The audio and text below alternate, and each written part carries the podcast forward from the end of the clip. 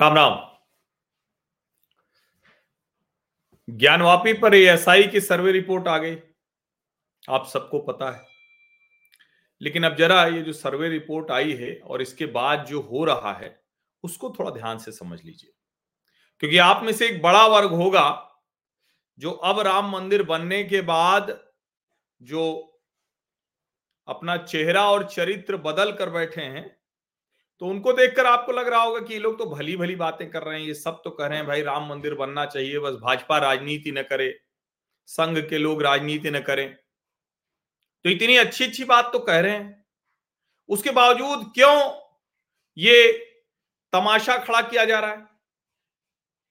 तो इसीलिए इसको समझने के लिए आपको सिर्फ़ दो तीन चार बातें हैं जो मैं ध्यान दिलाना चाहता हूँ। जरा ध्यान से देखिए ज्ञानवापी सर्वे के बाद उन्हीं लोगों की जो कह रहे हैं, ठीक है, राम मंदिर बन गया, लेकिन ये नहीं होना चाहिए। ज्ञानवापी का सर्वे रुके प्लेसेज ऑफ़ वर्शिप एक्ट 1991 का हवाला देकर किस तरह से उसको रोका जा रहा था यह भी आपके ध्यान में होना चाहिए। काशी मथुरा, ये अयोध्या काशी मथुरा। तो काशी के बाद मथुरा जब उसके सर्वे के लिए कमिश्नर नियुक्त किया गया, उस पर रोक लगा दी गई तो सब कितना प्रसन्न हुए इसका मतलब समझते हैं। ये दरअसल फर्जी वाला जो सेकुलरिज्म है ना, जो फ्रॉड सेकुलरिज्म है, वो देश को अभी भी परेशान कर रहा है। बुरी तरह से परेशान कर रहा है। जिस जगह पर मुसलमान जाता भी नहीं है नमाज़ पढ़ने कोई वहाँ की इंतजामिया कमेटी है, उसके हाथ में सब कुछ है, वो उसी आधार पर सब कुछ करता है, उसकी अपनी राजनीति, उसका अपनी दुकान चलने का, वो खत्म हो जाएगा, इसलिए वो करता है। और अब जब ज्ञान ज्ञानवापी पर स्पष्ट आ गया एएसआई के सर्वे में, कि वहाँ मंदिरों के प्रमाण हैं, मूर्तियाँ हैं, निशान हैं, अवशेष हैं तो जो लोग बता रहे थे, इस्लाम तो यही कहता है ना, कि जहाँ किसी की इबादत गाह तोड़ी गई हो, किसी का पूजा स्थल तोड़ा गया हो, वहाँ अगर मस्जिद बनी तो वहाँ तो नमाज़ अल्लाह स्वीकार ही नहीं करेगा। और इसके बावजूद वो बड़ा वर्ग जो है, जो इसको मानने को तैयार नहीं है, वहाँ तो हनुमान जी की मूर्ति मिल गई। पचपन से ज़्यादा ऐसी मूर्तियाँ मिली हैं एएसआई के सर्वे में। और शायद यही वजह है कि जो अयोध्या की रिपोर्ट थी आर्कियोलॉजिकल रिपोर्ट थी तो बी आर मनी, उन्होंने 2003 में खुदाई की थी। जन्मभूमि जो थी, राम जन्मभूमि अब तो जिस पर अयोध्या धाम बन गया। वो कह रहे भैया, ये तमाशा खत्म करो, वो रिपोर्ट भी सार्वजनिक कर दो। और मैं भी उनके इस बयान से सहमत हूँ कि उस रिपोर्ट को भी सार्वजनिक किया जाना चाहिए, क्योंकि एएसआई की रिपोर्ट में जो कुछ सामने आया है, उसमें स्पष्ट है कि एक बहुत बड़ा मंदिर बहुत बड़ा मंदिर वो वहाँ पर था। अब इसके बाद क्या टाइम लगना चाहिए था, था? क्या? क्यों नहीं सारे मुस्लिम संगठन सामने आते और जो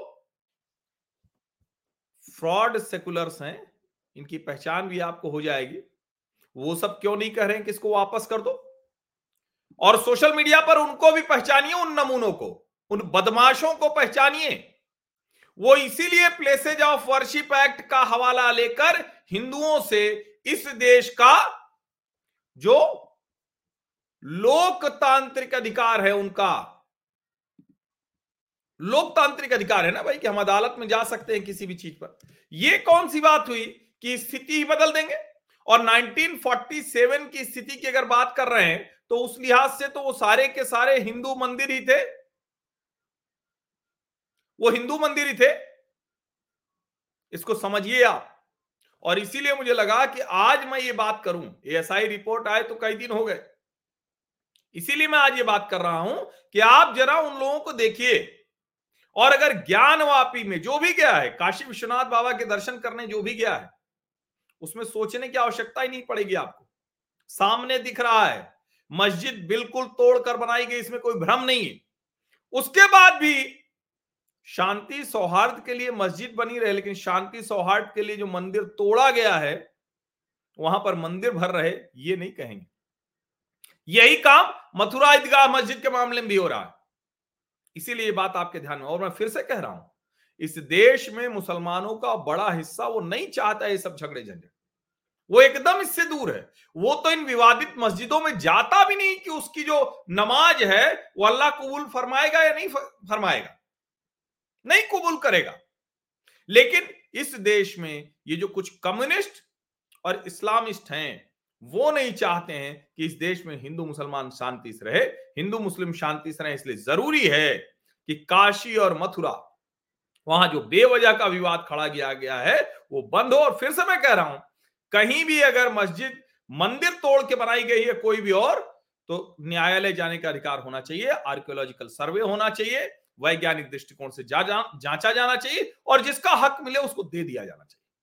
अगर किसी मस्जिद को तोड़ के मंदिर का प्रमाण है तो उसको भी आप अदालत में ले जाइए वहाँ भी आप सर्वे कराइए।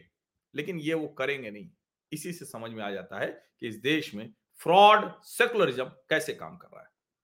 आप सभी का बहुत बहुत धन्यवाद। सब्सक्राइब अवश्य कर लीजिए नोटिफिकेशन वाली घंटी दबा दीजिए लाइक का बटन दबाइए और इस वीडियो को अधिक से अधिक बढ़ाइए आगे। धन्यवाद।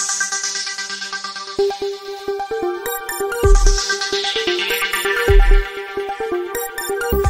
you.